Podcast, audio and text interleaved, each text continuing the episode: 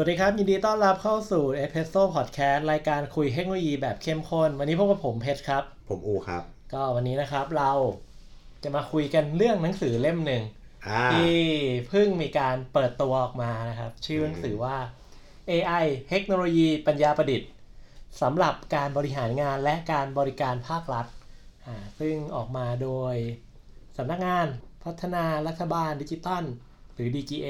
อ่านชื่อถูกปะถูกถูกถูกถูก แต่ก่อนที่จะมาคุยเรื่องนี้นะครับ เราต้องมาอัปเดตอะไรกันเล็กน้อยนะครับ คุณดูอ่าก็ไม่เป็นไรสัปดาห์ที่แล้วเป็นไงบ้างครับอ่าหลังจากที่เราได้ปล่อยตอนหวยไปเสียงตอบรับค่อนข้างดีเลยทีเดียวเออซึ่งปรากฏว่าถูก อ่าถูกอ่าถูกก็คือสองสามอะถูกถูกบนอะจำไม่ได้ถูกบนว่าสองสามหรือสามสองจำไม่ได้แล้วใช่ครับ ซึ่งถ้าใครมาพิมพ์เมนต์ในเพจเราว่าเอ้ยถูกหวยถูกหวยเนี่ย เรารู้เลยว่าคุณซื้อหวยใต้ดินอยู่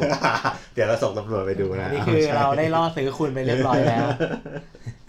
ส่วนสำหรับในงวดหน้าจะเป็นยังไงก็รอติดตามชมแล้วกันนะครับว่า เรายังปล่อยอยู่ไหมหรือเราจะไม่ปล่อยละกูเก็บไว้เล่นคนเดียวนี่แหละ เออรู้สึกว่าเริ่มเริ่มมีประโยชน์แล้วเออก็ก็ก็ถือว่าเป็นตัวอย่างเนาะว่าเราเอา machine learning มาทำอะไรกับเรื่องที่ดูเหมือนจะเหมือนจะไม่มีสาระ ให้มันมีสาระก็ได้เออใช่ใช่โอเค ก็ อะยังไงดีครับ วันนี้สิ่งที่เราอ่าจะงั้มานเราคุยกลักับนเข้ามาเลยว่า หนังสือเล่มนี้มันเหมาะกับใครบ้างดีกว่าอ่าคำถามแรกเลย อืมคือถามว่าเหมาะกับใครบ้างเนี่ย ตอนแรกเนี่ยเท่าที่ดูปุ๊บอะหนังสือมันจั่วหัวเลยว่าสำหรับการบริหารงานและการบริการภาครัฐ อ่าใช่เราก็โหโหยิดจั่วหัวขนาดนี้แล้วคนทั่วไปจะอ่านรู้เรื่องไหมว่าอะไรอย่างเงี้ย อ่าเอใช่อแต่ว่าพอลองเข้าไปอ่านดูเนี่ย ก็เลยเจอว่าเฮ้ย หนังสือมันแบ่งออกเป็นสี่บทว่ะ บทแรกคือบทนำพูดแบบภาพกว้างๆ บทที่สองพูดถึงทิศทางของ AI บนโลกเออบทที่3เนี่ยค่อยเข้ามาว่าแนวทางการนำ AI มาเพิ่มประสิทธิภาพการทำงานในภาครัฐ ยกเคสตัดดี้ต่างๆ แล้วก็บทสุดท้ายก็คือเป็นเหมือนกับข้อเสนอแนะในการนำ AI มาเพิ่มประสิทธิภาพของรัฐอ่าเราเลยเจอว่าเอ้ยสองบทแรกอะ่ะ มันเป็นหนังสือที่ดีเลยนะ มันช่วยให้คนที่ไม่รู้เรื่อง AI หรือว่า ไม่ค่อยคุ้นเคยกับพวก AI เนี่ยเข้าใจเรื่องพวกเนี้ยได้ง่ายมากขึ้นอืมใช่เพราะว่าตอนที่เราลองอ่านเราก็รู้สึกว่าเอ้ยบทแรกเขียนโอเคเลย คือเขาเรียกว่าเกิดได้ดีเราสามารถคนที่ไม่ไม่ค่อยมีไม่ได้เคยอ่านเรื่อง AI มาก่อนเนี่ยอืมอ่านแล้วน่าจะเข้าใจอืมว่า AI มันคืออะไร แล้วมันทำงานประมาณไหนอืมซึ่งเราค่อนข้างชอบตรงที่ว่าเขาเริ่มต้นบทแรกด้วยการถามว่า AI คืออะไรอืมมีการนิยามขึ้นมาเลยว่า AI เนี่ย หรือสิ่งที่เราเรียกว่าปัญญาประดิษฐ์เนี่ยคืออะไรอืมเพราะว่าปัจจุบันเราก็เราเข้าใจว่า AI คืออะไร แต่เราก็ไม่สามารถพูดจำกัดความมันมันออกมาได้อ่าใช่ ซึ่งเขาก็ได้พูดออกมาว่า AI เนี่ยก็คือเทคโนโลยี การสามารถเอ่อเทคโนโลยีที่สามารถสร้างความสามารถให้แก่เครื่องจักรและคอมพิวเตอร์ ด้วยอัลกอริทึมหรือกลุ่มเครื่องมือทางสถิติ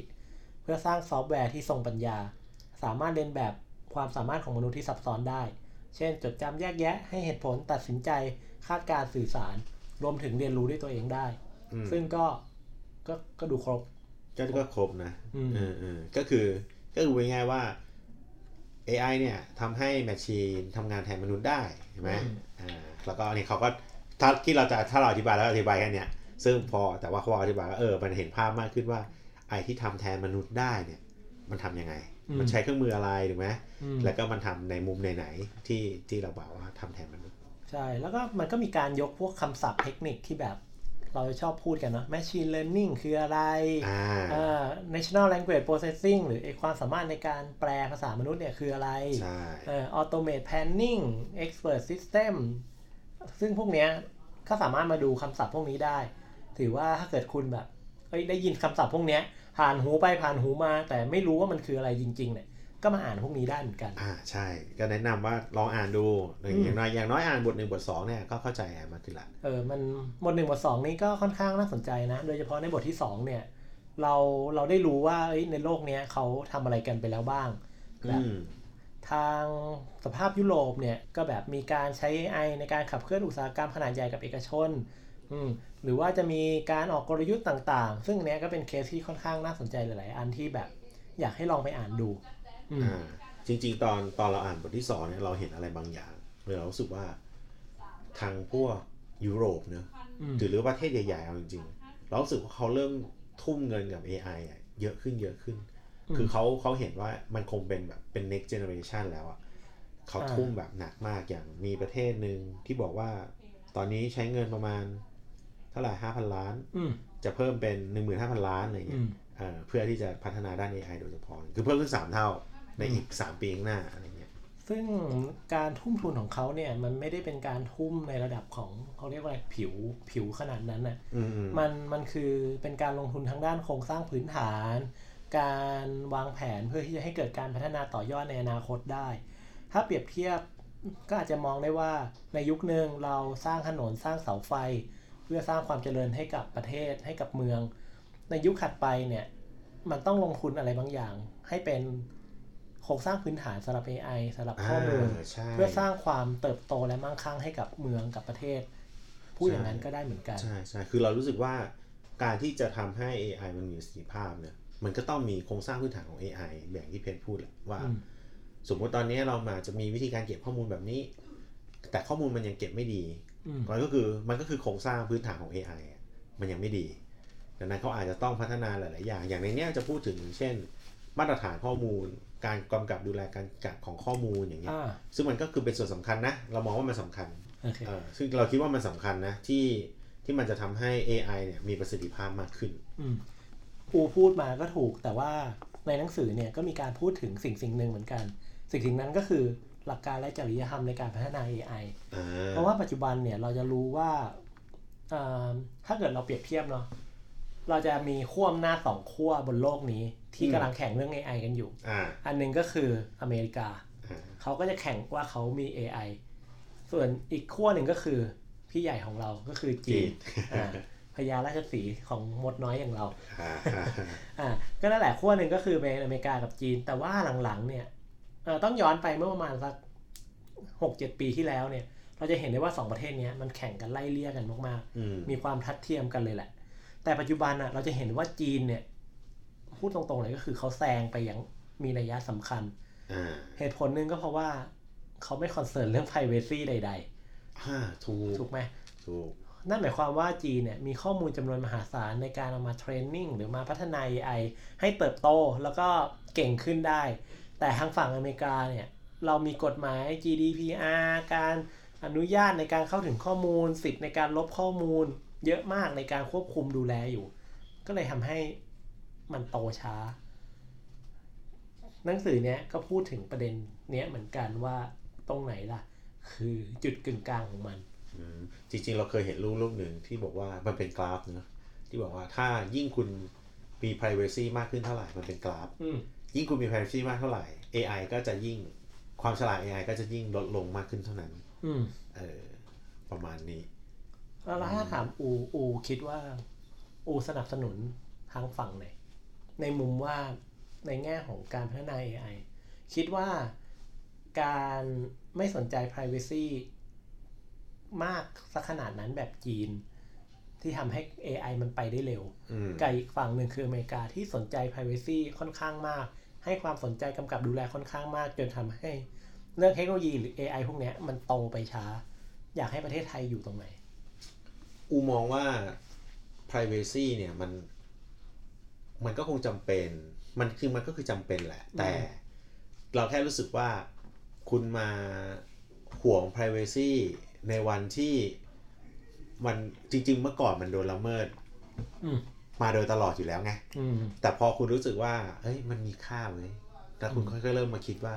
เราต้องห่วงมันไว้ไหมอืมถูกไหมแล้วอูถามว่าเมื่อก่อนอย่างเงี้ย มีกล้องวงจรปิดบนถนนเพชรเคยคิดไหมว่ามันละเมิด privacy เพชรหรือเปล่าอืมก็ไม่คิดถูกปะอืมก็คิดว่าปลอดภัยดีอืมถูกไหมแล้วในปัจจุบันเกิดอะไรขึ้น เอ้ยมีกล้องว่ะ มันจะเอารูปเราไปทำอะไรหรือเปล่า ถูกไหมในขณะที่เมื่อก่อนไม่เคยคิดเลยนะอืมแต่ว่า mindset เนี่ยมันเกิดจากว่าเพราะคุณรู้ว่าเขาสามารถเอาข้อมูลคุณไปทำประโยชน์ได้อ่าใช่เออนั้นในมุมเราเรามองว่าเอามองแรกอย่างนี้ดีกว่า ถ้าในมุมของ government เรามองว่า government ควรจะมีอำนาจในการที่จะไม่สนใจ privacy เพราะอืมมันมีเรื่องของการกำกับดูแล มีเรื่องของ security ในภาพรวมอืมที่มันไม่ควรจะมี privacy เข้ามาเกี่ยวข้องอ่าฮะประก็มาณคืนี้อ ถ้าจะพูดว่าไม่เกี่ยวกับ privacy เลยก็อาจจะไม่ถูก เพราะว่าอูพูดถึงการกำกับดูแล นั่นหมายความว่ามันมีการควบคุมดูแลว่าสิ่งที่คุณเอาไปใช้เนี่ยเอาไปทำอะไรเพื่ออะไรยังไงอยู่แล้วอืมอืมนั่นมันอาจจะเป็นการอนุญาตไกลๆอยู่แล้วหรือเปล่า เป็นการแจ้งแจ้งให้ทราบอย่างนั้นอ่าประมาณนั้นอาจจะไปหมายถึงว่าถ้าเรารู้สึกว่าเป็นฝรั่งเนี่ย มันจะออกว่าคุณต้องมีคอนเซนต์โน้นเซนอ่าใช่ something แต่ว่าถ้าเป็นภาครัฐแบบในบางเรื่องที่คุณ รู้อยู่แล้วว่าเขาเอาไปทำเพื่อประโยชน์ของคุณน่ะอืมเรื่องเนี้ยควรจะมองข้าม privacy ออกไปอืมอย่างเช่นบอกว่ามีกล้องวงจรปิดที่จะดีเทคเอาหน้าคุณไปดีเทคว่า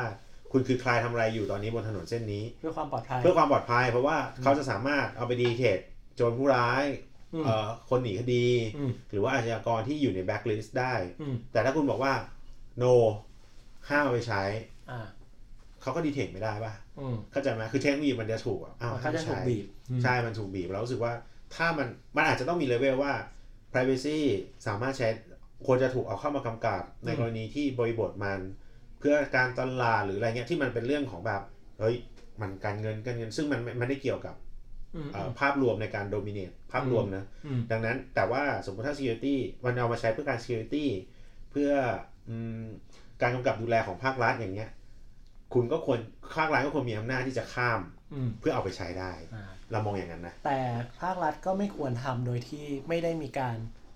ก็ไม่ควรแอบทำพูดออ่าย่างนั้นใช่ดีกว่าควรก็ควรไม่คจะวรมีแบบการทประกาศเขาปกติในการจะทำโครงการอะไรของภาครัฐ มันจะต้องมีขั้นตอนที่เรียกว่าเป็น Public Hearing ในการบอกว่าอ่าเอ้ยจะทำอะไรใช่ให้เกิดอะไรศึกษาผลกระทบแวดล้อม ไม่ใช่ว่าอยู่ๆเอ้ยกูจะ access ข้อมูลเงินของทุกๆคนเพื่อเอามา forecast ว่า ประเทศไทยควรจะลงทุนอะไรด้านไหน ถามว่าฟังดูดีไหมเอ้ยดูน่าสนใจ แต่ว่าถ้าเกิดว่าไม่มีการ Public Hearing เพื่อศึกษาผลกระทบให้รอบด้านเนี่ยมันก็อาจจะไม่ดีำอืมใช่ไหมอ่ามุมนี้น่าสนใจ เราลืมคิดมุมนี้ไปเลย เออ จริงๆ เพราะภาคภาครัฐมันทำ public hearing ได้เนอะใช่ซึ่งอย่างเงี้ยประชาจริง ๆ เราว่านั้นมันก็คือการที่ภาครัฐจะสื่อสารกับประชาชนนั่นเองว่า เราจะเอาข้อมูลของคุณไปทำอันนี้นะ ใช่ อ่า ซึ่งแต่เนี่ยทิ้งเรากังวลก็คือ แล้วถ้าคนที่ไม่เข้าใจล่ะ ซึ่งเราคิดว่าไม่เข้าใจมีมีโอกาสเกิดขึ้นไหม ก็มีนั่นคือสิ่งที่คุณน่ะจะต้องดีเฟนต์ให้ได้คือเรามองว่าเป็นการดีเฟนต์ให้ได้อ่าสุดท้ายคู่ที่โต้แย้งเขาก็จะดีเฟนต์ในมุมของเขา ปกติแล้วมันไม่จบอยู่ที่ว่าเลือกเขาหรือเลือกเรา มันอาจจะเจอทางตรงกลางที่อาจจะเป็นตรงกลางของทั้งสองฝ่าย ไม่ได้เป็นอเมริกาและจีน แต่ มันเป็นของไทยขึ้นมาก็ได้อ่าหมายถึงว่ามันอาจจะมี way แบบไทยๆเกิดขึ้นมา ใช่ ซึ่งอันนี้มันก็อาจน่าสนใจก็อาจจะมีเหตุการณ์เกิดขึ้น ซึ่งเราส่วนตัวเนี่ยก็ไม่ได้รู้สึกว่าจีน work เพราะว่าก็ตรงเขาเร็วมาก แต่ว่าก็มีการละเมิด privacy ในหลายอย่างเหมือนกันอืมอืมผลที่ได้ก็คือเขาก็ก็พัฒนาเร็วอืมส่วนอเมริกาก็ช้า แต่ก็มีการกำกับดูแลบางอย่างอืมเรามองว่ามันอาจจะต้องหาจุดกึ่งกลางของเราให้ได้มากกว่า อืม ทีนี้ถ้ามาดูในหนังสือเนี่ยอ่า part ที่เราอยากจะชวนคุยวันนี้เนี่ยน่าจะเป็นบทที่ 3 เรื่องแนวทางการนำ AI มาใช้ในการเพิ่มประสิทธิภาพการทำงานของภาครัฐ ซึ่งหลักๆก็คือเขามีการยก case study อ่ามาหลายประเทศอยู่ เขาได้ยกตัวอย่างของประเทศมาทั้งหมด 9 ประเทศอืมแล้วก็มีบริการหลาย ๆ บริการที่ค่อนข้างน่าสนใจออกมาอืมเรามาไล่กันทีละประเทศกันเลยดีกว่าว่าได้มีอะไรบ้างอะเริ่มแรกนะครับก็คือสิงคโปร์อืมอืม สิงคโปร์เนี่ยเขาเอา AI มาใช้ยกระดับการให้ข้อมูลกับประชาชนอืมอ่าซึ่งถ้าเกิดอ่านดูเนี่ย เทคโนโลยีด้านที่เขาเอามาใช้งานเนี่ย ก็คือสิ่งที่เรียกว่า National Language Processing อืมหรือ NLP ก็คือเทคโนโลยีที่สามารถแปลภาษาธรรมชาติให้คอมพิวเตอร์เข้าใจได้อ่าถ้าพูดได้ชัดขึ้นก็คือเขาเอาแชทบอทนี่แหละมาช่วยอืมเพราะว่าสิงคโปร์เนี่ยเขามีสิ่งที่เรียกว่า Open Data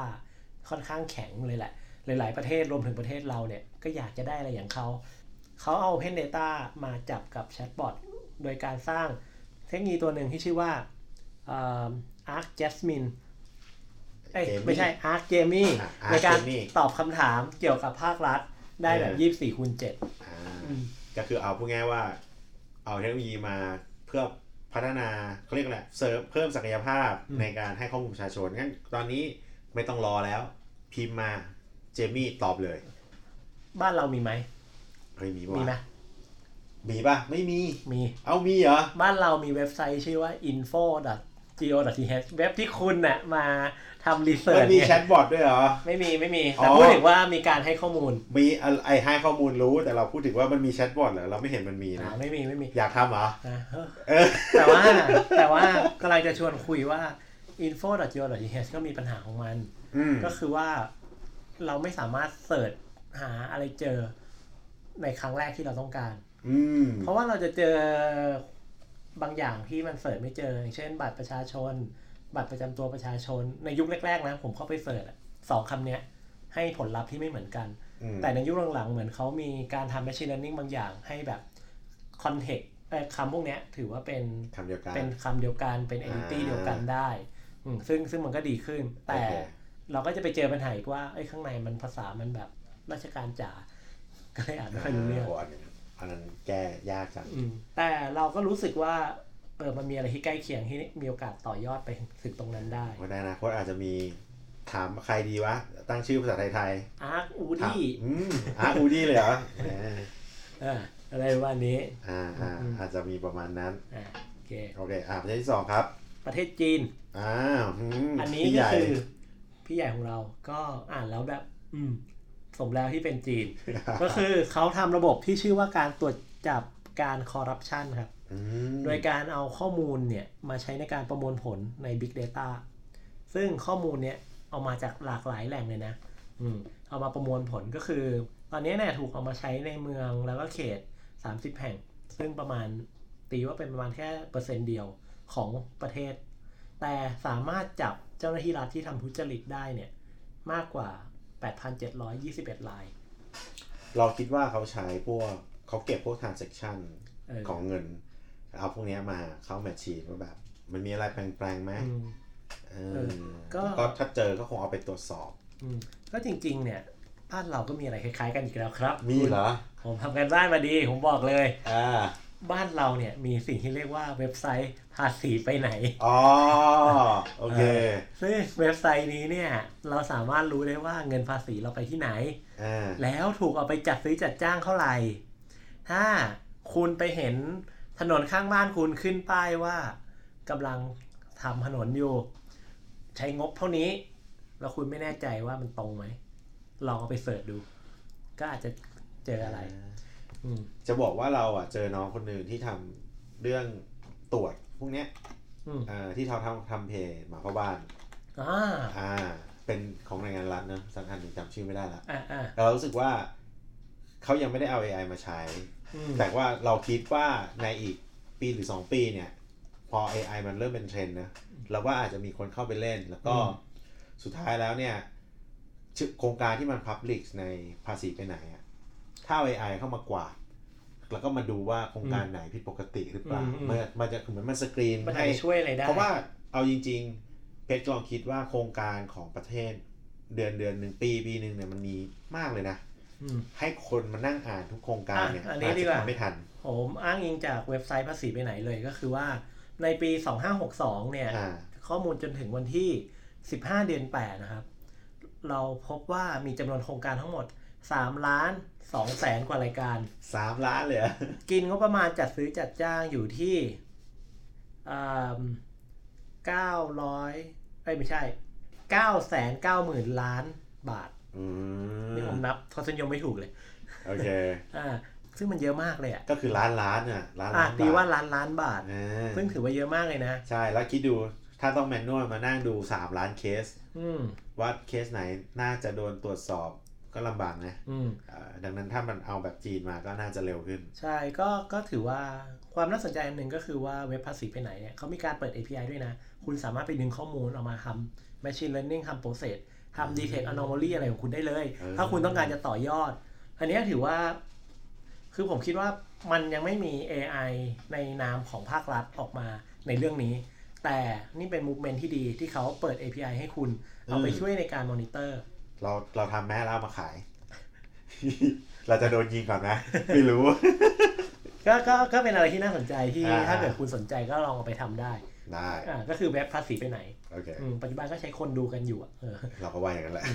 เนอะเอ้ยอาจจะมีอะอะแต่เราไม่เป็นไรอืมอาจจะ เราไม่รู้เราไม่รู้ข้างในอืมโอเค โอเคทีนี้ต่อไปครับ ประเทศที่สามนะครับอืมโคเรียเกาหลีของเรานะครับทายที่เขาทำเรื่องอะไรเอาในเปิดอยู่กันดีกว่า ให้คนให้คนคนฟังทาย อะ แต่เราคิดว่าเกาหลีมีปัญหาเรื่องอะไร ผมคิดว่ามีปัญหาเรื่อง ถ้าแบบพูดง่ายๆเป็นเรื่องของผีน้อย อ่าถูที่กหนีเข้าไปทำงานแล้วไม่ยอมกลับ ดังนั้นเกาหลีนี่นะครับเขาใช้ AI มาใช้ในการตรวจจับผู้พำนับเกินเวลา อ่าก็คือแบบเข้าไปในเมืองแล้วไม่ยอมอ่าสมมุติว่าอนุญาตให้อยู่ 15 วัน แล้วก็ไม่กลับอยู่เกินเลยอยู่เกินทำงานไป ใช่ซึ่งลักษณะคุณลักษณะของคนพวกเนี้ยเขาก็จะพยายามซ่อนตัวเนอะอืม ดังนั้นสิ่งที่เกาหลีทำก็คือ งั้นกูเอากล้องนี่แหละ มาจับแล้วก็มานั่งทำ face recognition อ่าอ่าหรือว่าทำพวก biometric เนอะอืมเพื่อดูว่าไอคนคนเนี้ยอืมอยู่ไหนวะอืมก็หาไป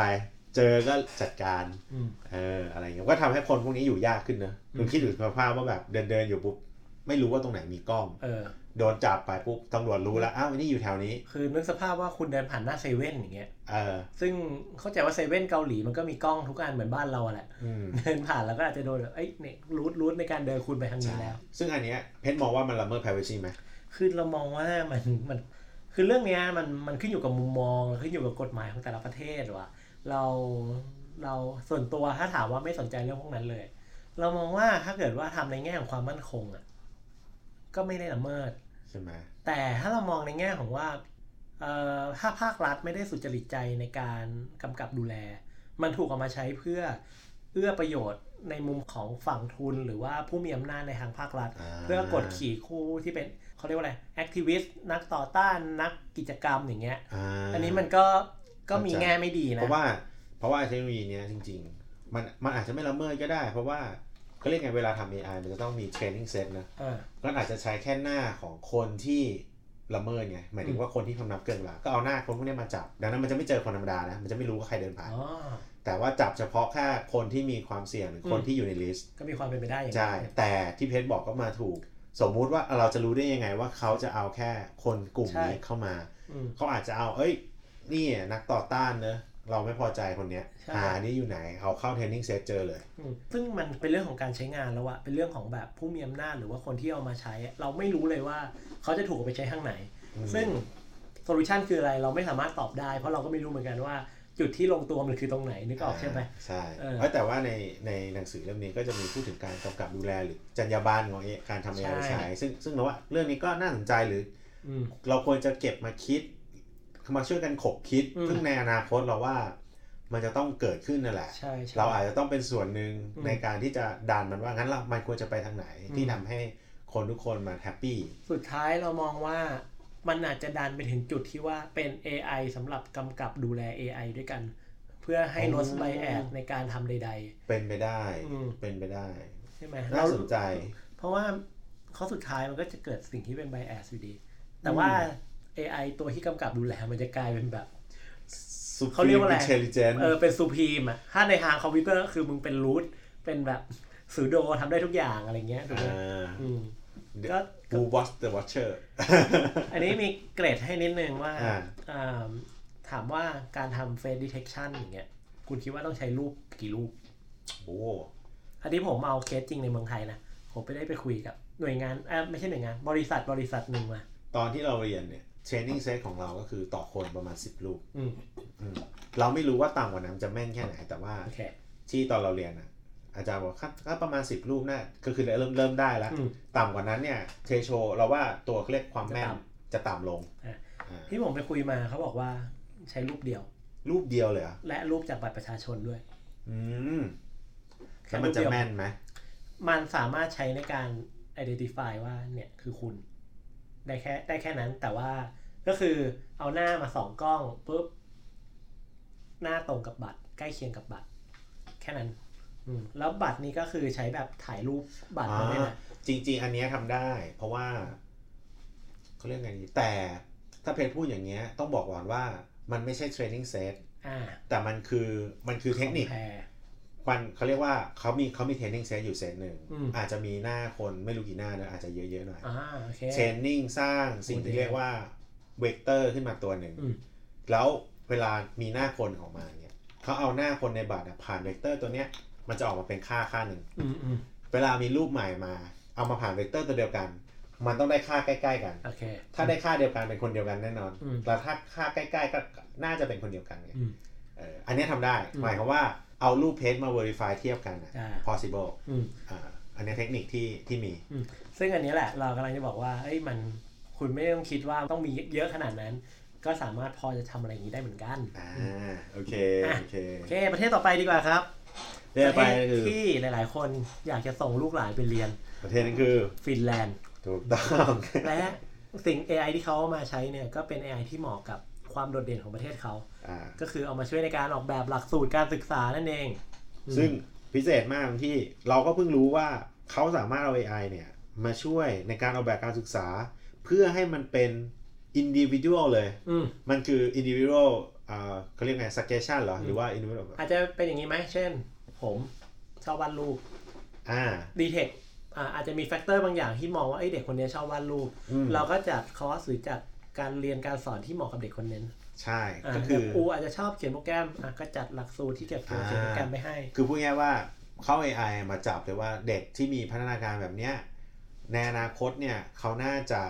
อยากทำอันนี้น่าจะเป็นแบบนี้ เราว่าอาจจะไม่อย่างนั้นแต่เขามองว่าเด็กคนนี้น่าจะมีศักยภาพด้านนี้นะ ดังนั้นเขาก็จัดคอร์สหรือว่าการเรียนรู้ที่เหมาะสมเนี่ยอืมให้เด็กคนนั้นโดยเฉพาะ ก็แล้วก็อีกอันหนึงเนี่ยเขาบอกว่าเทคโนโลยีที่เขาเอามาใช้เรียกว่า expert system ก็คืออมมันถูกเอามาเนี่ยเพื่อช่วยในการให้คำแนะนำกับผู้เรียนได้ อืมแล้วก็แบบออกแบบวิธีการเรียนรู้ที่เหมาะสมกับเด็กคนนั้นๆ อืมอืมซึ่งเราไม่แน่ใจว่ามันลามไปถึงการออกแบบข้อสอบที่เหมาะกับเด็กคนนั้นด้วยหรือเปล่าโอ้แต่เราคิดว่ามันมันก็เป็นไปได้มันก็เป็นไปได้ป่ะอ่าแต่มันก็อาจจะเป็น in the in the future มั้งอืมหรืออาจจะเป็นตอนนี้แล้วก็ได้นะ แต่ว่าเออเรายังไม่เห็นไง เราไม่เคยไปเรียน แต่ก็ต้องบอกกันนะว่าหนังสือเล่มนี้มันอาจจะไม่ได้มี detail เรื่องแบบเคสลึกขนาดนั้นว่าทำยังไงรายละเอียดเป็นยังไงอ่าแต่ก็เพียงพอที่คุณจะไปต่อยอดดูต่อได้ ใช่ จริง ๆ ถ้าคนที่สนใจเราว่าเขาที่ฟินแลนด์ก็อาจจะมี paper เรื่องนี้ เพราะว่าอย่างเนี้ยคนที่เขียนหนังสือก็ต้องไปหา paper มาใช่นะจริงๆเขามีแหละ แต่พอเอดีอว่านี่มันมีซอสอยู่ข้างมีล่างซอสอยู่ ตอนท้ายเนอะแต่พี่อ่านไม่ทันไม่เป็นไรสนไม่จริง ๆ ก็คือสนใจไปดูซอสใช่เพราะเราต้องใช่กดดูซอสกันเราจะไม่ทันนะ มีอีกเรื่องหนึ่งที่น่าสนใจก็คือเออที่ฟินแลนด์เนี่ยเขาให้บริการด้านสุขภาพแล้วก็ประกันสังคมเชิงลุกอ่าน่าสนใจเชิงรู้คืออะไรครับ เชิงลุกก็หมายความว่า เชิงลุกมันต้องบอกว่าเชิงลุกก็คือปกติต้องบอกว่าไงดีปกติเราไม่ใช่ทำเชิงลุกเราทำเชิงลับ เชิงลับหมายความว่า เรารอเรื่องเข้ามาแล้วเราก็จัดการบางอย่าง หรือสมมุติว่าป่วย แล้วก็ค่อยจ่ายเงินให้เขาเพื่อรักษา อ่า คือป่วย ป่วยเสร็จต้องมาแจ้งให้รู้ว่าเราป่วย แล้วเราใช้เงินรักษาไปเท่านี้อืมเราก็โอเคโอเคเบิกไปประกันสังคมไปอ่าคราวนี้สิ่งที่ฟินแลนด์ทำก็คือ เขาเอาตัวแปรอืม280 ตัวแปร 280 รายการอืมมาใช้ในการวิเคราะห์ว่าครอบครัวเนี้ยต้องการอืมการป้องกันอืมทางด้านเขาเรียกอะไรดี ประกันสังคม ไม่ สวัสดิการ การให้บริการสวัสดิการเด็ก เออจริง ๆ อาจจะไม่ได้เรียกว่าประกันสังคมขนาดนั้นปะคือกำลังคิดว่ามันจะเหมือนกับเขาเรียกว่าอะไรหน่วยงานที่แบบทำหน้าที่ในการควบเอ่อช่วยเหลือเด็กอะเป็นอย่างนั้นมากกว่าอ่า ในในแง่ของประกันสังคมของเขานะเพราะว่าอืมเท่าที่อ่านเนี่ยคือเขาจะเป็นลักษณะว่าทำยังไงก็ได้เพื่อป้องกันปัญหาที่จะเกิดขึ้นกับเด็กคนนั้น เพื่อลดต้นทุน เหมือนเขาอะคิดว่า ถ้าเกิดว่าเราป้องกันไม่ให้เด็กมีปัญหาได้ก่อนเนี่ยอืมอาจจะใช้เงินน้อยกว่าที่ต้องไปแก้ปัญหาให้เขา เช่น เราไม่รู้ว่ามัน cover ถึงตรงนี้ไหมเด็กติดยา หรือว่าเด็กมีปัญหาอืมเรื่องเครียดเรื่องอะไรอย่างเงี้ยอ่าจริงๆเนี่ยเราพอเราตอนเราอ่านเนี่ยเราคิดว่าเอ๊ะถ้าอย่างนี้280รายการเป็นอะไร เราก็คิดมาเล่นๆนะอาจจะเป็นอย่างเช่นเขามีข้อมูลการเข้าเรียนของเด็กเออแล้วเสร็จปุ๊บว่าพบว่ามีเด็กคนนึงมาสายทุกวันเลยอ๋อเอเอออซึ่งมันผิดปกติไหมมันอาจจะเอ้ยผิดปกติหรือเปล่า แล้วก็อืมบ้านเด็กไม่ได้ไกลนะอืมดังนั้นอาจจะมี บางสิ่งบางอย่างเกิดขึ้นอ๋อเราก็อาจจะเข้าไปตรวจสอบหรือเข้าอืมไปดูเลย ไม่ต้องรอให้แบบเพราะว่าเด็กมันอาจจะไม่สามารถช่วยตัวเองได้นะหรืออาจจะเป็นเรื่องของเด็กคนนี้มีประวัติว่าปวดท้องอ่าไปโรงพยาบาลบ่อย ใช่ก็คือแบบเอ้ยเด็กคนนี้อาจจะ ไปโรงพยาบาลทุกอาทิตย์เลยอืมเฮ้ย มันผิดปกติจังจะเป็นทำไมเรื่องของสุขภาพอนามัยบางอย่างที่ไม่ดีหรือเปล่า หรือใช่อาจจะถูกทำร้ายร่างกาย ถูกต้องในบริเวณที่มองอ่าเราเรามองว่าอาจจะเป็นประมาณนี้อ๋อประมาณนี้ คือมันมันมีตัวแปรบางตัวที่เราว่ามันดีเทคได้อืเนอะมแล้วก็ฟินแลนด์เท่าที่จำได้ก็คือว่าเขาเป็นประเทศที่เป็นรัฐสวัสดิการประมาณหนึ่ง ก็เลยคิดว่าไอ้ข้อมูลพวกนี้มันน่าจะไหลไหลไปไหลมาประมาณหนึ่งอยู่แล้วด้วยหรือเปล่า อืมเป็นไปแต่ได้แต่เราก็มีคำถามเรื่องการกำกับดูแลแวบขึ้นมาอีกแล้วว่า การที่เราไปดูข้อมูลพวกเนี้ยมันได้รับคอนเซนต์หรือมันได้รับการอนุญาต แล้วมันถูกมองว่าเป็นการละเมิดหรือเปล่าอ๋อซึ่งซึ่งไม่รู้อูเป็นหรือเปล่านะ เวลาเราอ่านพวกเคส AI ต่างๆอะเราจะมีความแวบขึ้นมาตลอดว่า เอ๊ะมันมันทำได้ด้วยเหรอวะมันมันละเมิดไหมนะ อะไรอย่างเงี้ยอ่าอืมเข้าใจเข้าใจ รู้สึกบ้างไหมเวลาแบบอ่านเคสพวกเนี้ยใช่แต่แต่ก็เราพยายามคิดภาพของเรา ที่เราบอกว่าเราจะพอเราคิดว่าเนี้ยขึ้นมา เราจะมองว่านี่คือสิ่งที่ รัฐควรจะทำเออ เราควรจะให้ อืม เราโอเค อืม หมายถึงว่า รัฐทำแล้วเรา happy อืม เราให้อืม เออแต่ถ้าสมมติบางอย่างอย่างเช่นเฟซบุ๊กมาดักเราว่าแบบอืม เอ้ยนายพูดอันนี้นายสนใจอันนี้แน่เลย อันนี้เราไม่โอเค อืม อ่าอะไรนี้แต่คืออม คือเรามองว่าถ้าถ้ามันเป็นเชิงธุรกิจอะเรารู้สึกว่ามันไม่วินวินเนอะอืมเรารู้สึกว่าเราโดนเอาเปรียบ หรือเปล่าเราในมุมเราเรารู้สึกว่าเราโดนเอาเปรียบอ่านะเออ แต่ละสุภาพรัฐเรารู้สึกว่าเขาเอาไปเนี่ยแล้วเขาให้ประโยชน์อะไรกับเรากลับมา เราโอเค ซึ่งอันนี้อันนี้ก็ต้องต้องพูดก่อนว่ามันเป็นความเห็นของเราอ่ามันเป็นความเห็นของเรามันมันอาจจะไม่ได้ถูกต้องสักทีเดียวอ่า ซึ่งไว้ถ้าเรามีโอกาสเราได้คุยกับคนที่แบบเด่นเรื่อง privacy แล้วน่าน่าจะได้ข้อมูลลึกๆกว่านี้ อ่าใช่ อะประเทศต่อไปดีกว่าครับ นี่ก็เป็นอีกประเทศหนึ่งที่ประเทศไทยอยากเป็นอ่าก็คือเอสโตเนียเอสโตเนียครับ หลายๆคนอาจจะไม่รู้ว่าเอสโตเนียเนี่ยค่อนข้างเด่นเรื่อง digital government อะไรอย่างงี้มากอืมเขาเนี่ยได้ทำระบบอันหนึ่งขึ้นมา ก็คือเป็นระบบที่ช่วยในการตัดสินคดีแทนผู้พิพากษาครับ อืมอืมก็แต่แต่ต้องบอกกันนะว่า สิ่งที่เขาทำเนี่ยคือเขาเอาพวก Data Analysis กับ Machine Learning เนี่ยมาช่วยในการตัดสินคดีความเล็กๆ น้อยๆ ก็คือเล็กๆ น้อยๆเนี่ยคืออะไรก็คือคดีที่แบบใช้เงินในการจัดการทำทุกทำทุกอย่างเนี่ย ไม่เกิน 7,000 ยูโร อืมห รืออาจจะมองว่าเป็นคดีเล็กๆอะ่ะที่แบบไม่ซับซ้อนมาก อืมอืมอูมองว่าอาจจะต้องเป็นคดีที่มันชัดเจนละอืมแบบเอ้ยมีหลักฐานมาแบบนี้มีอะไรเงี้ยเอ้ยไม่ต้องไม่ต้องให้ผู้พิพากษาขึ้นอืมไปนั่งบัลลังก์ตัดสินหรืออมไม่ต้องไปถึงมือพวกนี้หรอกไม่ต้องมาสืบอะไรมากนะชัดเจนละงั้นก็ตัดสินเลยใช่ใช่ตัดสินซึ่งพอทำแบบนี้แล้วผลที่ได้ก็คือว่าผู้พิพากษาเนี่ยเขาจะมีเวลาไปในการสาสางคดีที่แบบมันค้างอยู่อะคดีที่ปิดไม่ลง คดีที่มีความซับซ้อนสูงอะไรเงี้ยเปิดโอกาสให้คดีพวกนั้นถูกปิดได้ อ่าใช่ใช่ก็จริงน่าสนใจมากเราว่าเมืองไทยอาจจะควรจะต้องมีบ้างเพราะเมืองไทยเอาจริงๆอะมีคดีที่แบบค้างอยู่เยอะมากเหมือนกันนะใช่ซึ่งก็ผู้พิพากษาก็ไม่พอเขาพูดกันตรงอ่าบอๆเอออะโอเคประเทศต่อไปครับ แคนาดา อืมทำอะไรแคนาดาเนี่ยเขาเขามีระบบ ERP ภาครัฐอยู่แล้วอืมแต่ว่าเขาเอา AI มาช่วยเพิ่มความฉลาดให้มันอืมซึ่งการเพิ่มความฉลาดของเขาเนี่ยสามารถทำให้ การจัดซื้อจัดจ้าง การบริหารทรัพยากรมนุษย์ในภาครัฐ หรือพวกเรื่องการเงินต่างๆ การเบิกงบต่างๆเนี่ยทำงานได้มีประสิทธิภาพมากขึ้นอืมอืมนี่แค่พูดมีคำว่าจัดซื้อจัดจ้างนี่คือแบบว่า เรารู้สึกว่าภาครัฐเนี่ยการจัดซื้อจัดจ้างอาจจะเป็นอะไรที่แบบ น่าจะวุ่นวายอืมเหมือนมันมีเรื่องงบอะไรใช่วุ่นวายไปหมดเลยแต่เงินมันเยอะเนอะอืมดังนั้นถ้าเอา AI มาช่วยให้มันเร็วขึ้นได้ เราว่าอืมอาจจะเป็นจุดที่ น่าสนใจเลยเพราะที่เรารู้มาก็คือว่าเวลาทำงานกับภาครัฐเนี่ย ปัญหาใหญ่อันหนึ่งก็คือว่าเอกสารใช้เวลานานในการโปรเซสในการตรวจ ซึ่งข้อกฎหมายมันมันคุมค่อนข้างเยอะอืมอืมแต่ส่วนหนึ่งก็อาจจะอย่างที่อูบอก เพราะว่าวอลลุ่มเงินมันเยอะ ใช่อืมโอเค ต่อไปครับเป็นประเทศที่มีเคสเยอะที่สุดในหนังสือนี้ ก็คืออเมริกา อ่า เรียกว่าจริง ๆ ก็เป็นพี่ใหญ่อืมเหมือนกัน อืมก็เป็นผู้นำเหมือนกันเนาะอืมอ่าอันแรกนะครับเขาเอา AI มาคาดการณ์ยานพาหนะที่ต้องได้รับการบำรุงรักษาอืมแต่อะแต่มันไม่ใช่รถยนต์ว่าเราอะมันไม่ใช่รคือถยนต์ทั่วไป เพราะว่าเอเอ่ออเมริกาเนี่ยเขาเป็นพี่ใหญ่ด้านกำลังทหารอ่าดังนั้นเขาต้องมีงบในการ maintenance ของพวกยานยนต์ ยานหุ้มเกราะอืมสูงมากอืมดังนั้นถ้าเราสั่งเขาเอา AI มาใช้ในการตรวจว่า อะถึงมันจะหมดเวลาแล้วเนี่ยมันควรบำรุงยังอืมถ้ามันยังเนี่ยอาจจะ extend ได้อ่าหรือบางทีมันควรจะเบนเทนแล้วใช่ไหมมงั้นเบนเทนก่อนเลย เพราะว่าถ้ามันพังคอสมันอาจจะสูงมากอะอย่างง่าย ๆ สมมติว่าบำรุงเครื่องบินอย่างเงี้ย สมมติว่าถ้าคุณดูแลไม่ดีอะดูแลแบบ สมมติว่าดูแลถี่ไปก็ไม่ค่อยเป็นไรเนาะแต่ถ้าดูแลห่างไปอะแล้วเครื่องบินไปมีปัญหาตอนบินอะ คุณอาจจะเสียเครื่องบินราคาหลายพันล้าน คุณจะเสียนักบินคุณอาจจะเสียนัที่กมีบินมูลค่าที่มีประมูเมิลนค่าไม่ไม่ได้ได้อีกเออประเมินไม่ได้ เออ นี่ก็นี่ก็เป็นเรื่องที่แบบ เออ ก็น่าก็น่าสนใจนะว่าแบบใช่อืมเอาอันนี้มาใช้อืมอืมอันที่สองครับ อันที่สองเป็นเรื่องที่เกี่ยวกับอ่าภัยธรรมชาติ ก็คือ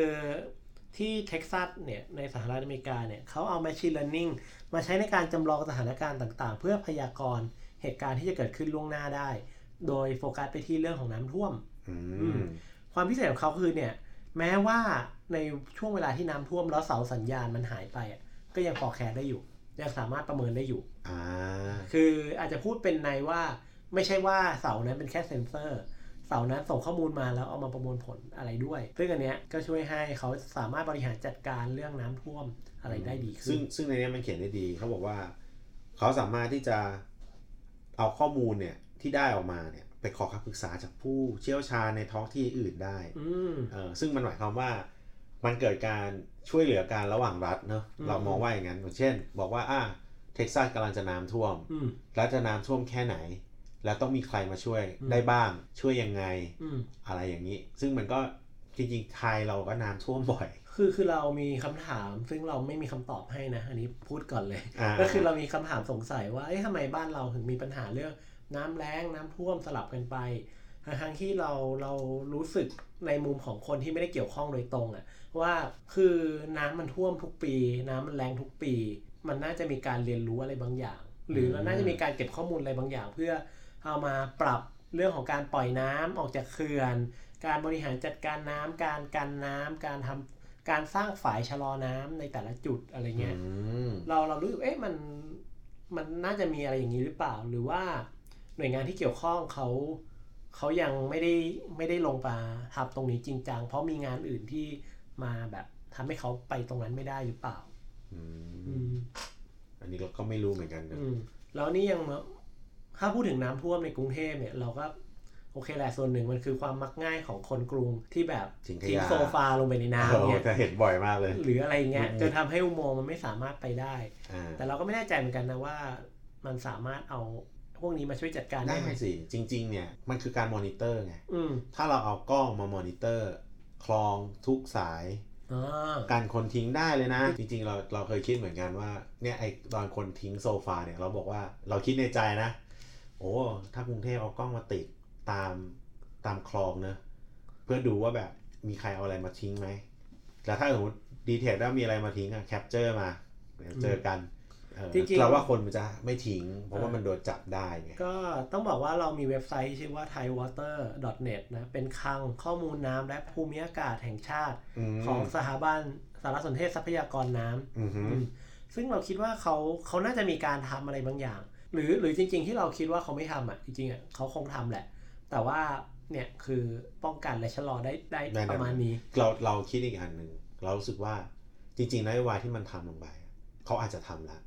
แต่มันมี factor ที่เขาคุมไม่ได้ อ่าใช่ อย่างเช่นแบบภัยพิบัติอยู่ๆพายุมาอย่างที่เอ่ออุบลหรือขอนแก่นนะที่เพิ่งเกิดเนี่ยใช่ ซึ่งเออคือมัน แล้วต้องใจต้องใจกันว่าคือ plan เขาอาจจะเป็น plan ที่แบบ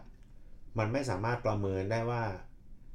มันจะเกิดอันเนี้ย แล้วพอมันเกิดอันเนี้ย สิ่งที่เขาทำมาอยู่อะ มันอาจจะกลับตัวไม่ได้ไงอืม get ไหมมันอาจจะแบบเฮ้ยจะอืมจะปล่อยน้ำจะจะไม่ปล่อยน้ำก็ไม่ได้แล้วอืมเพราะว่า มันกลับมาเพื่อจะปล่อยในช่วงเวลานี้พอดีอ่าแล้วเหมือนมันจะเต็มอืมเขาอาจจะต้องปล่อย มันเหมือนมันอ่าบางทีมันจะมีเหตุการณ์แบบเนี้ยอืมอืมเออซึ่งแต่จริงๆถ้าถ้ามันพิจิกได้แม่นขึ้นกว่านั้น ในอนาคตเนอะถ้ามันพิจิกได้ขนาดที่ว่าเรารู้ว่าจะมีพายุอะมันก็อาจจะช่วยลดตรงนี้ได้นะแต่ตอนเนี้ยเรากำลังคิดว่าที่แน่ๆ เรามีข้อมูลละ เพราะว่าเว็บ thaiwater.net เนี่ย มีข้อมูลให้เราดู เราคิดว่าในสเต็ปต่อไปเนี่ยเอ่อ สถาบันน้ำเนี่ยทรัพยากรน้ำเนี่ยเขาน่ากำลังทำอะไรบางอย่าง ให้มันออกมาดีมากขึ้นในอนาคตอืมคือเรามีข้อมูลแล้วไง ต่อไปน่าจะแบบเริ่มเห็นอะไรที่แบบอ่าน่าสนใจใช่มากใช่ขึ้น ถ้าพูดกันตรงๆก็คืออ่าเราแวกบ้านเราอะฝนตกน้ำท่วมแป๊บเดียวน้ำลง เราคิดว่าการจัดการบางอย่างมันดีขึ้นอืมแต่ก็ต้องยอมรับว่าบางที่มันก็ยังไม่ดีโอซึ่งเคโอเคก็ต้องใช้เวลาเออมันอาจจะมีโมเดลแล้วก็อะไรอีกกลุ่มอยู่ ใช่ใช่ก็ก็ต้องลองครับ โอเค อันสุดท้ายครับของอเมริกาเนอะอืมเป็นสิ่งที่อยากได้มากอ่านั่นก็คือๆการจัดการปัญหาจราจรติดขัดนะครับอ่าอันนี้ที่เขาติดตั้งที่เมืองพิสเบิร์กนะอืมที่สหรัฐอเมริกานะอันนี้เนี่ยต้องต้องเท้าความก่อนว่าปกติเนี่ยการจราจรในบ้านเราก็จะใช้ไฟจราจรอ่าบวกพี่ตำรวจอ่าผู้ที่ต้องมาเหนื่อยล้าโบกรถ ยืนโบกรถยืนโบกรถผมจำได้นี่แหละตั้งแต่เด็กก็คือพภาพจำแรกก็คือว่าจะเห็นตำรวจ ยืนโบกรถอยู่บนถนนอืมพอเวลาผ่านไปพี่ตำรวจหายจากถนนละ กลายเป็นไฟจราจรที่ตั้งเวลาอ่าตรงนั้นเนี่ยผมจะมีประสบการณ์บ้านผมอยู่ใกล้สถานีรถไฟ ประสบการณ์ว่าอะไฟแดงอะไม่ไป พอไฟเขียวรถไฟมาอ่าไม่คได้ลาสไปสิกอันนี้คลาสสิกมากอ่า แต่พอยุคหลังก็โอเคก็เริ่มมีตำรวจมาอยู่ในป้อมด้วยช่วยเปิดปิดเปิดปิด อ่า ก็คือมีมีการแมนนวลอืมเพื่อที่จะออ t ติ i z e เนอะอืมอ่า ซึ่งนี่แหละคือสิ่งที่เมืองพริสเบิร์กเอามาทอ่าคือำจากที่ต้องพี่ใช้พี่ตำรวจก็เอา AI มาจัดการแทนอืมดังนั้นพี่ตำรวจไปทำอย่างอื่นนะครับ เพราะว่าพี่ตำรวจมีงานเยอะมากเรารู้อยู่อืมเออดังนั้นเขาไปทำอย่างอื่น ดังนั้นเขาให้ AI อะมา manage ตัวไฟจราจรอืมซึ่งมันทำให้ประสิทธิภาพ ในการเดินทางในเมืองอืมดีขึ้นมาก ๆ อย่างเงี้ยเนี่ยมันเคลมเลยว่า ช่วยให้การเดินทางในเมืองช่วยเขาเรียกอะไรใช้เวลาลดลง ใช้เวลาลดลงอืมใช่ แล้วก็ลดเรื่องการจราจรรถติดเนี่ยสามสิบเปอร์เซ็นเลยนะอืมอืมลดการรอการรอนะ เมื่อกี้การเดินทาง อันนี้คือการรอรอรถรออะไรเงี้ยลดลง40%และที่สำคัญลดการปล่อยมลพิษถึง21%อ่าเพราะว่ารถมันโฟล์ไงแล้วมันไม่มีการจอดแช่งั้นอืม จำนวนเขาเรียกอะไรชั่วโมงที่รถมันสตาร์ทก็จะน้อยลง ก็จะน้อยลง แต่ว่าความยากก็คือโมเดลเนี้ยมันต้องไปเรียนอาจจะเฉพาะจุดอ่าโอเค ไม่ใช่โมเดลเดียวใช้ทั้งเมือง ใช่คือเรารู้สึกว่าแต่ละที่เคสมันไม่เหมือนกัน เรามองนะในมุมเรา เรามองว่าเราว่าแต่ละจุดอาจจะต้องมีโมเดลของตัวเองอืมแต่โมเดลมันไม่ได้ใหญ่อะไรนะ แต่ว่าก็ควรจะมี Data ของตัวเอง แล้วก็มีโมเดลของตัวเองอ่าในการจัดการแยกแยกนั้นโอเคนะมันจะพอทางนิดนึงอ่าซึ่งการทำโมเดลก็เพิ่งคุยนอกรอบกับอูมา ก็รู้สึกว่าเอ้ยก็ไม่ยากนี่หว่า ไว้เดี๋ยวเราค่อยมาลองคุยเรื่องวิธีการสร้างโมเดลแบบลึกๆกันสักครั้งหนึ่งก็ได้เออนะครับจริงมันไม่ยากไม่ยากอะไว้ค่อยถ้าแบบเข้าใจ concept ปุ๊บไม่ยากเลย อ่าใช่โอเค ต่อไปครับที่ประเทศออสเตรเลียอืมประเทศออสเตรเลียเนี่ยเขามีหน่วยงานหนึ่งที่ทำหน้าที่คล้ายๆสรรพากรอ่าทำหน้าที่ในการเก็บภาษีอะไรเงี้ย สิ่งที่เข้ามาก็คือเขาใช้เรื่อง voice recognition ก็คือระบบจดจำเสียง แทนการ ใช้พินในการยืนยันตนเองอ่าอ่าเหมือนก็เวลาโทรไปติดต่อหรือว่าเข้าไปติดต่ออะไรเงี้ย ก็แบบเพื่อต้องการเข้าถึงข้อมูล รวมถึงการไปติดต่อแบบ face to face ด้วยนะ ก็ใช้ voice ในการ authent อะไรอย่างนี้ได้อือืมแต่หลายคนน่าจะเคยมีประสบการณ์เวลาแบบโทรไปเรื่องบัตรเครดิต หรืออะไรเงี้ยวันนี้โดนประจำหรือธนาคารเนี่ยเขาก็จะบอกเอ้ยรบกวนช่วยบอกข้อมูลส่วนตัว 6 เดือนที่แล้วเคยเปลี่ยนเบอร์โทรไหม เคยนู่นนี่นั่นไหม บัตรเครดิตผูกไว้กับใครอะไรเงี้ย ซึ่งมันเป็นคำตอบที่เดาได้ อ่ามันก็คือเขาเรียกว่ามีมีโอกาสที่จะโดนเจาะได้เนอะเออ อ่า ก็นั่นแหละ อันนี้ก็เป็นก็เป็นเรื่องที่น่าสนใจ เป็นเรื่องของการยืนยันตนเอง แต่ต่อให้เป็นเสียงเนี่ยก็อาจจะดีเทคไม่เจอนะ แต่เรามองว่ามันก็เป็นขั้นหนึ่งที่อำนวยความสะดวกก่อนอืมก็มันก็ดัน ดันสูงๆว่าแบบอะอันเนี้ยใช่ชัวร์ๆก็ปล่อยผ่านเลยเราลุยหรือต่อมองเลอีกยงานหนึ่งก็คือว่าเขาบอกว่ามาแทนพินใช่ไหมนั่นหมายความว่ามันสะดวกกว่าที่คุณอะยกหูไว้อย่างเดียว คุณไม่ต้องเอามือถือออกแล้วก็มานั่งจิ้มอืม มันมันมันสมูทกว่าอืม พูดอย่างนั้นก็ได้ อืมอืมเป็นไปได้อะประเทศต่อไปเทต่อไปครับ เป็นประเทศรองสุดท้ายนะครับ อ่าก็คือฮังการีฮังการี อืมฮังการีนะครับเขามีเขามีการจัดการเหมือน ประเทศเขาเนี่ยมีคลังข้อมูลภาพและเสียงอืมอันนี้คือคลังเป็นเหมือนเป็นหน่วยงานรัฐนะดังนั้นเขาเอา AI เนี่ยมาใช้จัดการข้อมูล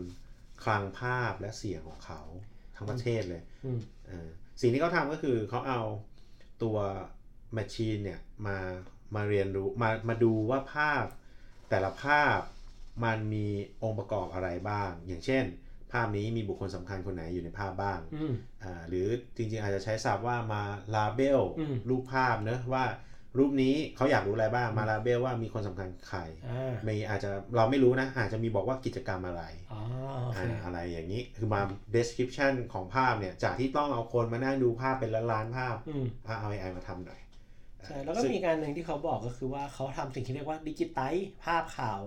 ในประวัติศาสตร์อ่าก็คือในประวัติศาสตร์ก็มองว่าสมมุติว่าเราย้อนไปเมื่อร้อยปีอะมันมีกล้องแล้วใช่ป่ะอ่าแต่ภาพมันก็เป็นภาพอยู่ในกระดาษอะอ่าการที่ดิจิตอลก็คือเนี่ยเอา machine มาถ่ายปุ๊บ detect ได้เก็บเข้าระบบไว้อ่าการสืบค้นต่างๆ ก็จะสะดวกขึ้นใช่คนต้องการรู้ภาพข่าว เหตุการณ์หนึ่งในฮังการีเมื่อปี 1800อะเจอเลยเจอเลยอ่าก็เขาก็มาเป็นประโยชน์ ทำแล้วอืมอืมนี่ก็น่าสนใจนะครับ ก็ลดลด process นะอืมลดคนด้วยแหละ เอาง่ายๆ คุณต้องหาคนมาช่วยในการแปะแท็กภาพหนึ่งล้านภาพเนี่ยน่าจะก็นาสานหัสนะอะเออคิดแล้วก็นานไหนจะต้องไปหายว่าภาพนี้คืออะไรอ่าเออวันหนึ่งจะทำได้สักกี่ภาพถูกป่ะใช่ใช่เอามาประเทศสุดท้ายนะครับสิ่งทุกคนอยากรู้แน่นอน ประเทศของเราเอง ใช่ประเทศไทยนะครับอืมแต่ต้องบอกก่อนนะว่าเขายกมาสามเคส แต่สามอืมเคสนี้เนี่ย ไม่ใช่ AI ที่ คือมี AI อื่นดีกอะที่ไม่ได้ยกเคสมาในหนังสือ มีอีกเยอะเลย อืม มาแรกเลยดีกว่า อืมอันแรกเนี่ยครับเป็นเรื่องของการพิจารณาคำขออนุญาต อืมเอาขยะไปทิ้งอืม เอาขยะจากโรงงานไปทิ้งอืม อ่าซึ่งเป็นสิ่งที่เราเรารู้สึกว่าอันเนี้ยจริงๆเราอยากเราอยากให้ภาครัฐมีมากเลย คือมันจะช่วยลดโหลดในการตรวจสอบเอกสารนะซึ่งสิ่งที่เขาทำก็คือสิ่งที่ที่เราคิดนั่นแหละอืมเราว่ามันมันก็เป็นเบสิกนะ มันก็คือการเอาเอกสารน่ะที่เคยขออนุญาตผ่านมาแล้ว มาเป็นเบส แล้วเวลามีเอกสารใหม่เข้ามา มันก็มาดูว่า ใช่คำขอแบบที่เคยขอแล้วผ่านแล้วใช่ไหมอืมถ้าใช่อะผ่าน อืมซึ่งความพิเศษก็คือว่ามันใช้เวลาในการอนุมัติเนี่ย แค่ประมาณ 3 นาทีอืมคือขออนุญาตจนถึงอนุมัติเนี่ยใช้เวลาเพียงแค่ 3 นาที ซึ่งเขาสามารถยื่นออนไลน์ได้เลย โดยที่ไม่ต้องแบบเดินไปที่สำนักงานเขต หรือเขาเรียกอะไรกรม หน่วยงานเรื่องสิ่งแวดล้อมที่เกี่ยวข้องอะอ่าก็แบบค่อนข้างลดเวลาทำให้ใช่ผู้ประกอบการเนี่ยสามารถจัดการพวกขยะหรือกากของเสียออกจากนั่งโรงงานได้เร็วขึ้น แล้วว่ามันลดโปรเซสคือแต่ต้องเข้าใจกันว่าเขาใช้คำว่าเอกสารที่เคยประเมินผ่านแล้วอ่านั่นหมายความว่าครั้งแรกอาจจะมีโปรเซสเหมือนเดิมแหละอืมแต่พอคุณผ่านแล้วครั้งนึงเนี่ย ครั้งต่อไปเนี่ยคุณยื่นเอกสารมาเขาก็ตรวจอืมแต่ตรวจเร็วขึ้นแล้วอืมเพราะว่าใช้ AI มาช่วยตรวจอ่าแต่คิดว่ามันคงไม่ได้เช็คว่า เอ้ยเหมือนกันเป๊ะ แต่อาจจะเช็คว่าโอเค คุณเคยขนกากนี้ออกมา 1 ตัน รอบต่อไปคุณขนมา 1.1 ตัน ซึ่งโอเค เป็นเทสโชที่เชื่อถือได้อ่าอยู่ในเลนส์อ่าแต่ถ้าเกิดคุณมาถึงปุ๊บเอ้ยรอบนี้ 5 ตันว่ะ คุณอาจจะต้องดีแคร์บางอย่าง อ่าใช่ เราคิดว่าอย่างนั้นนะอืมอืมโอเค มาอันที่สองครับ อันที่สองก็คือช่วยในการวิจัยโรคเบาหวานนะครับก็คือวินิจฉัยเออวินิจฉัยโรคเบาหวาน ก็คือมีโรงพยาบาลราชวิถีนะครับ ก็อยู่แถวอนุสาวรีย์นี่เองก็ทำระบบที่เป็นเรียกว่า deep learning มาช่วยในการวิเคราะห์ ทำโมเดลปัญญาประดิษฐ์อันหนึง มาช่วยในการวิเคราะห์ในการตรวจจับโอกาสในการเกิดโรคเบาหวาน ช่วยในการคัดกรองอืมอืมสามารถทำให้ผู้ป่วยเนี่ยสามารถทราบระยะของโรคได้ทันที แล้วก็อ่าช่วยลดภาระของแพทย์ที่จะต้องมาทำอะไรบางอย่างที่แบบซ้ำๆได้ด้วยอืมจริงๆมันก็จริง ๆ คล้ายๆของอะไรนะฟินแลนด์อะที่เขาบอกว่า เอ้ยใช่ฟินแลนด์ไหมที่มันมี factor ฟินแลนด์อ่าที่มันมี factor มาแล้วก็ตรวจว่าต้องการสวัสดิการไหมอืมเราว่าเนี่ยทางคุณหมอเนี่ยก็คงเลือกมาแล้วว่างั้นเราควรจะใช้ตัวแปรอะไรดีอืมแล้วตัวแปรพวกเนี้ยมันสามารถ predict ได้ไหมหรือว่ามันสามารถบอกได้ไหมว่าอืมเป็นโรคเบาหวานหรือเปล่าอืมโดยเอาเข้าโมเดลให้โมเดลมัน learnอืมอืมซึ่งความพิเศษของเขาก็คือว่าอ่าถ้าเกิดว่าลองไป search ด้วย keyword ว่า AI กับโรคเบาหวานเนี่ย จะเจอว่าเออ มันสามารถช่วยในการตรวจเบาหวานบางประเภทได้ล่วงหน้าก่อนที่เขาจะเป็นด้วยซ้ำอือืมมมันมีเรื่องโมเดลในหลาย ๆ อย่างที่แบบช่วยคัดกรองได้ อืมก็น่าจะเป็นประโยชน์กับคนหลาย ๆ คน เพราะว่าก็ต้องยอมรับว่าคนไทยติดหวานอ่าชานมไข่มุกโอ้เนี่ยนี่แน่นอนเอเลอยคุณอาจจะได้เป็นลูกค้าของ AI และโรงพยาบาลราชวิถีเร็ว ๆ นี้ก็ได้เฮ้ยอย่าพูดอย่างนี้โอเคโอเค อันสุดท้ายนะครับ เป็นอะไรที่เซอร์ไพรส์มากเราอันไม่นี้ผมคิดเอ้ย มีอย่างนี้ได้เหรอวะเออต้องมับอกคืนะว่าเป็นเมืองไทย เป็นเมืองไทยเลย มันคือการเฝ้าระวังโจรปล้นร้านทองครับอะอ่าซึ่งเขาเอาตำสำนักงานหน่วยงานตำรวจไทยเนี่ยเขาเอา AI มาใช้มาทำ image recognition อืมจากกล้องวงจรปิดอืมเพื่อมาเขาเรียกอะไรมาแยกแยะบุคคลมาดูพวกตรวจจับว่าอ่าคุณมีความพฤติกรรมพฤติกรรมน่าสงสัยแปลกๆ มีโอกาสปล้นร้านทองวันถ้าเนี้ยเกิดว่าดูในตัวอย่างที่เป็น เป็นรายละเอียดเนี่ยอืมเขาจะมีเป็นรูปก็คือถือปืนอืมแล้วจะมีกรอบสีเขียวๆ detect อ่าว่าเนี่ย95%อ๋ออันนี้ชัดเจนก็คิดว่าเอ้ยพอเจอเหตุการณ์ปุ๊บเขาก็จะส่งสัญญาณไปที่สถานีตำรวจใกล้เคียง แล้วก็รีบกรูระดมเข้ามาพลเข้ามาระดมพลเข้าช่วยมาในการทำบางอใช้ย่างคำว่ากรูไม่ได้นะต้องระดมพลอืมนะพี่ตำรวจนะครับก็ก็ก็น่าสนใจว่า เออทำอะไรอย่างนี้ได้จด้วยริง ๆ เรามองว่ามัน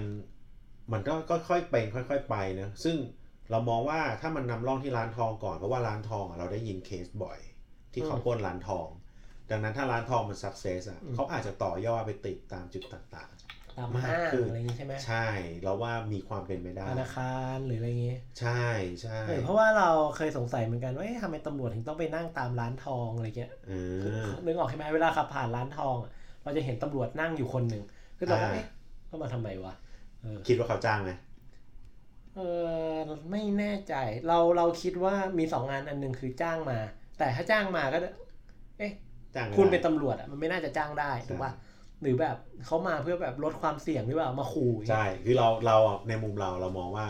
เขาไม่ได้จ้างตำรวจหรอก แต่ว่าตำรวจเนี่ยมาตรงเนี้ยมันอาจจะเป็นแดง อ่าดังนั้น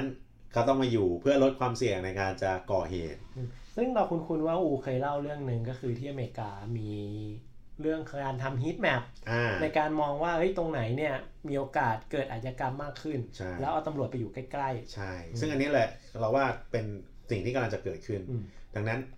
แต่ว่านี่ไงคือมันจะทำอย่างนั้นได้ มันจะต้องมีตัวที่จะดีเทคเหตุการณ์ได้รวดเร็วพอที่ตำรวจจะวิ่งใส่ได้ๆอ่าดังนั้นเนี่ยคือสิ่งที่กำลังเกิดขึ้นอืมเขาเอากล้องพอ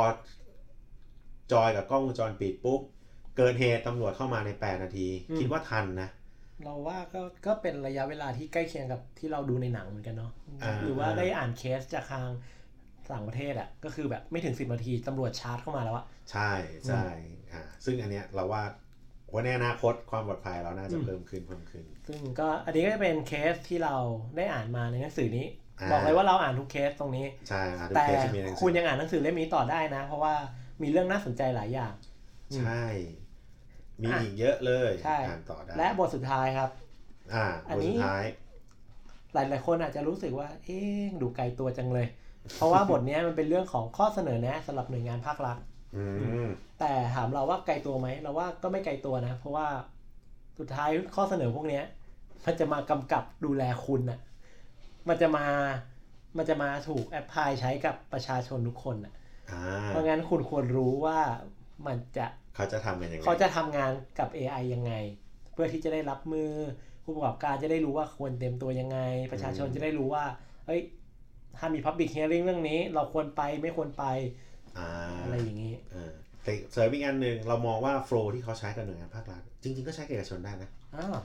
เออ step มีอะไรบ้างครับ เขาแบ่งออกเป็น 5 stepอ่า step แรกก็คือประเมินความเหมาะสมในการเอา AI ไปใช้อ่าอ่าซึ่ง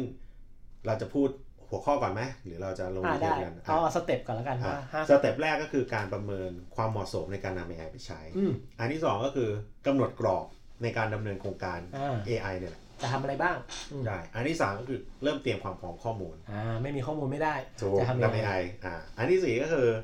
การแสวงหาความร่วมมือส่วนในงานต่างอ่าหา third party หา partner มาช่วยๆกัหา partnerนอร์มาช่วยกันเพราะว่าเราอาจจะไม่เก่งที่สุดอ่าอืม แล้วก็อันสุดท้ายก็คือการสร้างจริยธรรมในการใช้งาน AI อ่าอันนี้สำคัญเลยเรื่องอ่าจริยธรรม ถูกอ่าซึ่งทั้งหมดนี้เรามองว่าห้าอันเนี้ยเฮ้ยดีอืม เขาเขียนได้ดีแล้วก็เราว่ามันไม่จำเป็นต้องเป็นแค่ภาครัฐแหละอืม เอกชนเนี่ยโมเดลเนี้ยก็ใช้ได้ ดังนั้นลองอ่านดูแล้วว่ามีประโยชน์ อืม เออ ซึ่งซึ่งมันน่าสนใจในหลายอย่าง เพราะว่าสิ่งที่เขาพูดมา ก็คืออย่างการประเมินความเหมาะสมเนี่ยเขามีเขาเหมือนว่าเขามีขั้นตอนให้เราดูด้วยนะว่าต้องทำอะไรบ้าง อันแรกคือประเมินสถานการณ์ปัจจุบันของเราก่อนว่าเอ้ยปัจจุบันเป็นยังไงอืมอันที่สองประเมินความเป็นไปได้ว่าสิ่งที่จะทำเป็นไปได้ไหมอืมอืมอันที่สามเราก็ดูว่าถ้าทำได้ออกมาทำอะมันมี value กับเราจริงหรือเปล่าแค่ไหนอ่าอืมไม่ใช่ว่าคุณเป็นร้านขายของเป็นร้านค้าอย่างเงี้ยคุณจะเอา AI เรื่องเบาหวานมา ก็อาจจะไม่ได้มี value กับคุณขนาดนั้นอ่าใช่ใช่ใช่อะไรอย่างนั้นกับอืมคือคืออ่าเราเรามองว่า เราจะเสริมนิดนึงคือเรารู้สึกว่าพอเขาใช้คำว่าประเมินความเป็นไปได้ กับมันมีคุณค่าไหมเนอะอืมดังนั้นเนี่ยการที่เราประเมินว่า AI มันมีคุณค่าสูงมากๆเนี่ยบางทีคนเขาคาดหวังอืมว่ามันจะต้องแบบเปรี้ยงป้างเลยนะอืมแต่ว่าจากที่เราสัมผัสมันมาเนี่ย เรารู้สึกว่ามันเปรี้ยงป้างแหละแต่คุณต้องให้เวลามันด้วยนะอืมอืมเออคือ AI เนี่ยมันไม่ใช่แค่แบบ คุณรันหนึ่งครั้ง success อืมเราว่ามันไม่ใช่แบบนั้นอืมคุณต้องแบบ มันคือการทดลองอะ่ะ คุณรันปุ๊บ AI แบบนี้ด้วยข้อมูลแบบนี้อาจจะไม่เวิร์กก็ได้แล้วอีกอันหนึ่งเนี่ยสิ่งที่ต้องทำก็คือเราต้องคุยกับ คือเราต้องคุยกับคนที่เกี่ยวข้องว่า คุณต้องการ AI เนี่ย ความสำเร็จของมันเนี่ยคือเท่าไหร่ เช่น ถ้าคุณต้องการ 100%เนี่ยบอกเลยว่าเป็นไปไม่ได้ แต่ถ้าคุณต้องการ 80%คุณต้องทุ่มเยอะนะ คุณต้องใช้เงินเยอะมาคุณต้องใช้บุคลากร คุณต้องใช้ทรัพยากรเยอะนะ แต่ถ้าคุณต้องการ 60% มันอาจจะไม่เหนื่อยขนาดนั้น คุณอาจจะปรับตัวอะไรไม่ค่อยเยอะมาก ธุรกิจคุณเติบโตไปได้อืมตามปกติ อันเนี้ยคือสิ่งที่จะต้องตกลงร่วมกันกับผู้เกี่ยวข้องด้วยอ่าว่าคุณจะเอา AI มาใช้เท่าไหร่ใช่เท่าไหร่ยังไงคือไม่ใช่ว่าแบบเอ้ยคุณต้องเอา AI มาแบบให้ success อย่างที่คิดไว้ร้อยเปอร์เซ็นต์ผมว่ามันเป็นไปได้ยากเหมือนกันอืมอืมสุดท้ายแล้วเราเรามองว่า AI จะต้องมีคนมาคอยช่วยมันอยู่อ่าตลอดอืมอืมโอเคโอเคอันที่สองครับคือการกำหนดกรอบ การดำเนินโครงการเนอะก็คือการดำเนินงานนั่นแหละนะคือมองว่าไงดี การที่จะเอา AI มาใช้เนี่ยอืมสำคัญคือเราต้องรู้ข้อจำกัดของมัน แล้วก็เราเวลาเรามาออกแบบโครงการอย่างเงี้ยเอ่อคือ AI ไม่ใช่พระเจ้า เราต้องรู้กันว่า AI ตัวที่เราจะเอามาใช้ทำได้แค่ไหนอืมจากนั้นเราก็ออกแบบว่า ถ้าเราทำแบบนี้สิ่งที่มันจะเกิดขึ้นคืออะไรอ่าใครต้องทำอะไรยังไงบ้าง อะไรประมาณอืนี้มซึ่งการกำหนดกรอบเนี่ย ถ้าเกิดว่าเราพูดในแง่ของของแบบเออเขาเรียกว่าอะไรนะ ในแง่ของการพัฒนาโปรแกรมพัฒนาซอฟต์แวร์หรือพัฒนา solution ใด ๆ เนี่ยอืมมันก็คือ requirement อ่าว่าเราต้องการมันขนาดไหน อย่างที่พูดเมื่อกี้ก็ได้เราต้องการให้มันสามารถทำนายอะไรบางอย่างได้แม่นยำร้อยเปอร์เซ็นต์อ่าต้องการแค่หกสิบเปอร์เซ็นต์ต้องการกี่เปอร์เซ็นต์อันเนี้ยเราก็ต้อง เราก็รู้ก่อนว่าถ้าอยากได้ร้อยเปอร์เซ็นต์ trade-off มันคืออะไร อ่าใช่อ่าประมาณนี้อืมอันนี้คือสิ่งที่เราก็ต้องเตรียมตัวกันและนะจุดสำคัญที่เขาพูดแล้วเรารู้สึกว่าดีก็คือ ควรจะเริ่มจากจุดเล็กๆกันอืมอ่าคือโอเค คุณอยากได้ AI มา automate process ร้อยเปอร์เซ็นต์เลย หมายความว่าเข้าไปทุกกระบวนการเลยนะ ช่วยลดงานให้หน่อยทุก processแต่คุณจะทำทีเดียวพร้อมกันไม่ได้อืมคุณอาจจะเริ่มสักจุดหนึ่งอย่างเช่น อ่างั้นเอามาคัดกรองเอกสารสิอืมเออว่าแบบเอกสารไหนถูกต้องอืมเอาไปใช้ได้เลย มันอาจจะคัดได้ว่าเอกสารเนี้ยสมมุติมีร้อยเอกสาร มันอาจจะคัดได้ว่า50อันเนี้ยถูกร้อยเปอร์เซ็นต์แน่นอนผ่านได้เลยอืมอีก50%อีก20%อาจจะเอ้ยอันนี้ตีกลับได้เลยอืมผิดแน่ๆอีก30%มันอาจจะไม่ชัวร์อืมให้คนมาดูหน่อยอ่าอ่าสิ่งที่สำคัญที่สุดก็คือ ต้องมีการกำหนดตัวชี้วัดที่เป็นรูปธรรมนะ ไม่ใช่ว่าคุณแบอืบมว่าเอา AI มาแล้ว จะดีขึ้นคำว่าดีขึ้นคืออะไรอ่าถูกอ่า คุณก็ต้องกำหนดให้ชัดเจนว่าสามารถลดระยะเวลาการทำงานได้จาก 1 ชั่วโมงเหลือ 10 นาที สามารถลดต้นทุนต่อหน่วยจาก 100 บาทเหลือ 50 บาทอ่าสามารถทำงานได้แม่นยำขึ้นจาก 5%เป็น 20%อืมอะไรแบบนี้ก็ต้องกำหนดให้ชัด เพราะว่าไม่งั้นเนี่ย เราก็จะไม่สามารถประเมินได้ว่า AI เนี้ยดีหรือไม่ดีถูกไหมอืมอืมอ่าแล้วก็อันที่สามนะครับ ก็คือเรื่องการเตรียมความพร้อมด้านข้อมูล อันนี้คือสำคัญที่สุดสำคัญที่สุดในเลยความเห็นของผม คือในการทำงาน AI ต้องเข้าใจก่อนว่า ถ้าข้อมูลไม่ดี AI ก็จะไม่ดี ใช่อ่าซึ่งสิ่งที่เราต้องทำคือเราต้องเลือกข้อมูลที่เราต้องการ ซึ่งข้อมูลเนี่ยก็ต้องเลือกให้ถูกนะ ไม่ใช่ว่าข้อมูลที่คุณเอาเข้ามามี bias มากเงี้ย สุดท้าย AI คุณก็จะ bias เหมือนกากัรนการที่เพชรพูดเนี่ยคำว่า bias เนี่ยเรามองว่ามันคือเรื่องของ quality data อ่าใช่ว่าข้อมูลเนี้ยมันเก็บมาแบบมี bias ไหมอืมดังนั้นเราเช่าตอนที่เราเรียนเนี่ย สิ่งที่อาจารย์จะพยายามพูดบ่อยๆ ก็คือ คุณต้องพยายามทำทุกอย่างให้มันเป็นเซนเซอร์อืม censoring data อืมก็คือเก็บมาอัตโนมัติอะ ไม่ใช่อืมเอาคนไปถามอ่าไม่ใช่ใช่แบบทำแบบสอบถามให้คนมากรอก คุณควรจะเก็บแบบอืคุมณถ่ายรูปเก็บสีหน้าได้ไหมอ่าคุณเก็บอ่าท่าทางของเขาได้ไหมอ่าคุณฟังคำพูดของเขาอืมที่ตอนเขาทำใช้งานเราจริง ๆ ได้ไหม อืมอย่างเงี้ยอ่าซึ่งประมาณนั้นถ้าอ้างอิงจากเอ่อเอกสารการกำกับดูแลข้อมูล หรือ Data Governance Framework ของที่ทาง DGA หรือว่าผู้ออกหนังสือเล่มนี้มาเนี่ยเขาก็พูดว่าเอ่อในการประเมินแนวทางการเก็บข้อมูลเนี่ยควรจะให้ความสนใจ 6 แกนนี้ไว้ด้วยอืมอันแรกคือว่าข้อมูลต้องมีความถูกต้องอืมอืมไม่ใช่ว่าข้อมูลเข้ามาแบบผิดๆอ่าอันที่สองข้อมูลต้องมีความครบถ้วนอ่าอืมเช่น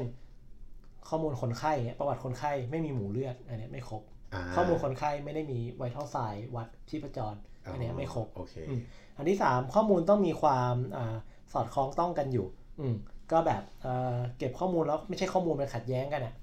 อันหนึงบอกว่าสูงร้อยแปดสิบอีกรายการบอกว่าสูงร้อยหกสิบแต่ห่างกันหนึ่งวัน เนี่ยไม่ใช่อืมอ่าอ่าฮะอันที่สามเอออันที่สี่ข้อมูลต้องมีความปัจจุบัน อืมแล้วก็อันที่ห้า ต้องตรงกับความต้องการของผู้ใช้งาน และอันที่หกต้องสามารถพร้อมเอาไปใช้งานได้ เช่น เป็น JSON เป็น CSV เป็น Excel ไม่ใช่มาเป็น PDF เอาไปทำอะไรไม่ได้ ต้องโอเคเอาโปรทำอะเซไรสก่อนอีกอ่าอืมใช่ใช่แต่เราจะเสริมนิดนึงว่าตัวพวกตัวข้อมูลพวกเนี้ยอ่า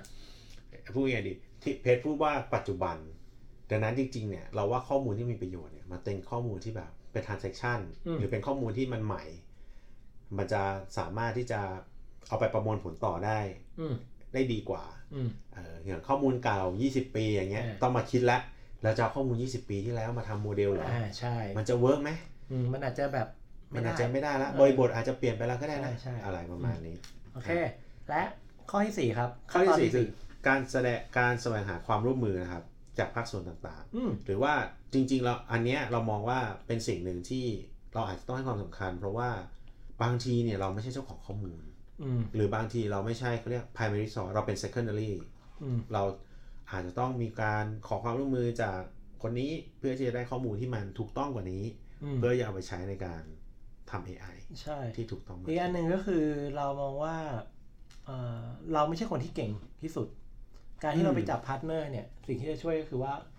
คนนี้เก่งเรื่องการทำคิวเอาง่ายๆสมมติว่าเนี่ยเรื่องคิวเรานึกถึง QueQ ก็ไปจับมือกัน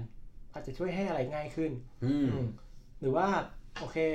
อาจจะเป็นเรื่องการส่งของอะ Grab ไปจับกับ Grab หรือว่าแบบพวก logistic firm ต่างๆ อาจจะช่วยอะไรบางอย่างได้เหมือนกันอืมยิ่งในภาครัฐเนี่ย เราจะเห็นประสบการณ์ที่เราเคยเห็นงานภาครัฐมาก็คือทำเองทำแข่งเอกชน เรียบร้อย สุดท้ายผลที่ได้คือเอกชนก็ตายรัฐก็ตายอ่าเพอรัฐก็ไม่เก่งเรื่องนี้ เอกชนที่เก่งโดนรัดเบียดก็โดนรัฐบีบก็แบบก็ตาย สุดท้าย ก็ไม่เกิดการพัฒนา อืมคือมันแข่งกันเองอืมแต่ถ้ารัฐเป็นผู้ที่แบบเหมือนไปใช้บริการเป็น regulator กำกับดูแลเฉยๆ อันเนี้ยอาจจะช่วยให้เติบโตทั้งเอกชนและรัฐก็ได้งานด้วย ใช่ใช่อืมอ่าอันสุดท้ายนะครับครับ ก็คือการสร้างจริยธรรมในการใช้ AI อืนั่นมเองอันนี้เรื่องใหญ่ เรื่องใหญ่ เพราะว่า AI เนี่ยมันจะเข้ามามีบทบาทในชีวิตประจำวันเรามากขึ้นมากขึ้นนะดังนั้นเนี่ยสิ่งที่เขาจะต้องทำเนี่ยก็คือจะต้องกำกับดูแลอ่า การเอา AI ไปใช้อืมให้มันถูกต้องอะ ผมชอบคำหนึ่งในหนังสือนี้เขาพูดว่า เมื่อคุณประดิษฐ์รถยนต์ คุณได้ประดิษฐ์อุบัติเหตุรถยนต์ขึ้นมาด้วยอ่าเหมือนกันเมื่อคุณประดิษฐ์ AI ขึ้นมา คุณก็อาจจะประดิษฐ์อุบัติเหตุขึ้นมาด้วยเกี่ยวกับ AI ขึ้นมาด้วยได้เหมือนกันอ่าเพราะงั้นเนี่ยการกำกับดูแลการสร้างจริยธรรมอะเป็นสิ่งที่จำเป็น อืมสิ่งที่คุณทำก็คือคุณต้องพยายามลดไบแอสอย่างที่พูดกันไปตอนแรก ในแง่ของการเก็บข้อมูลหรืออะไรอย่างเงี้ยพยายามตัดไบแอสออกไปให้ได้ อืมแล้วก็พยายามทำยังไงก็ได้ให้มันสามารถอธิบายได้ลดข้อผิดพลาดต่างๆอืมอืมแล้วก็จริงๆ มันจะมีดีเทลอีกค่อนข้างเยอะมากๆ ในเรื่องของการในเรื่องของจริยธรรมที่ที่อยากจะให้เราไปอ่านดู อืมนะฮะก็อันนี้ก็คือคร่าว5ขั้นตอนอืมเนาะในการพัฒนา อืมๆอ่าในการพัฒนา AI นะครับทวนทวนอีกทีได้ไหมครับมีอะไรบ้างอ่ามีเรื่องแรกก็คือประเมินความเหมาะสมในการเอา AI ไปใช้เนอะอืมอันที่สองก็กำหนดกรอบให้ชัดเจนอืมมีตัววัดที่ชัดเจนครับและสำคัญมาก อันที่สามก็คือการเตรียมความพร้อมข้อมูลอืมข้อมูลต้องมีคุณภาพอืมที่ดี แล้วก็อันที่สี่ครับก็คือการร่วมมือกับส่วนงานอื่นอ่าหน่วยงานอื่น ๆ ใครก็ได้ที่คุณคิดว่าเขาเก่งเรื่องไหนก็ลองจอยกันดูอ่า แล้วก็อันสุดท้ายก็คือการมีจริยธรรมอืมในการเอา AI ไปใช้ โอเคครับอันนี้ก็เป็นเรื่องราวของหนังสือนะครับ AI เทคโนโลยีปัญญาประดิษฐ์สำหรับการบริหารงานและการบริการภาครัฐนะฮะอืมออกมาเมื่อไม่กี่วันที่ผ่านมา เดือนพฤศจิกายนน่าจะประมาณวันที่ 18 19 มั้งอ่าอืมออกมาในวันสองวันนี่แหละอืมซึ่งอยากแนะนำให้อ่านอืมใครไม่สะดวกอ่านมาฟังอันนี้ก็น่าจะพอเห็นว่าหนังสือเล่มนี้เล่าเรื่องอะไรแต่ก็อยากให้อ่านอยู่ดีมีควมสใจอะไร ใช่เพราะเราข้ามไปหลายเรื่องมากเลยนะ อย่างเช่นใช่ machine learning เนี่ยเขาอธิบายเลยนะว่าวิธีการ training โมเดลใช่ ซึ่งเราอ่านแล้วเราเราว่าโอเคเลย อืมคือเรายังคิดเลยว่า เนี่ย เดี๋ยวเราจะเอาพวกรูปที่เขาทำเนี่ย เอาไปใช้ในการสอน เพราะว่ามันเข้าใจง่ายมากอ่าจริงจริงๆเออเขาเลือกรูปมาดีมันค่อนข้างค่อนข้างดีนะ อธิบายได้ดีเลยอืมอย่างเช่น deep neural network เนี้ยทำงานยังไงอ่าซึ่ง เอออยากให้ไปลองดู จะช่วยให้เข้าใจในเรื่องที่คุณอาจจะสงสัยได้ง่ายทำไมมากขึ้นนายพูดสิ่งที่เราคิดเนี่ยเรากำลังจะเอาไปทำสไลด์สอนเลย อ่าเดี๋ยวบอกอีกทีหนึ่งก็คือว่าสามารถไปดาวน์โหลดได้ที่เว็บไซต์ dja.or.th ส่วนถ้าอยากได้ลิงก์ตรงก็เดี๋ยวเราแปะเอาไว้ให้ใน description นะครับอ่าหรือถ้าเกิดว่าขี้เกียจกดลิงก์ขี้เกียจหา description ไปเสิร์ชว่า AI เทคโนโลยีปัญญาประดิษฐ์วัก DGA นะครับ Digital Government Agency ก็จะเจอแน่นอนครับผมนะครับ ก็สำหรับวันนี้ยังไม่มีโมเดลหวย โมเดลต้องมาก่อนไว้ออกไงต้องมาก่อนหวยออกอาทิตย์หน้า โอเค ก็ไว้เจอกันสัปดาห์หน้านะครับ สัปดาห์หน้าจะคุยเรื่องอะไรก็รอติดตามกันได้สำหรับวันนี้ไปแล้ว สวัสดีครับ สวัสดีครับ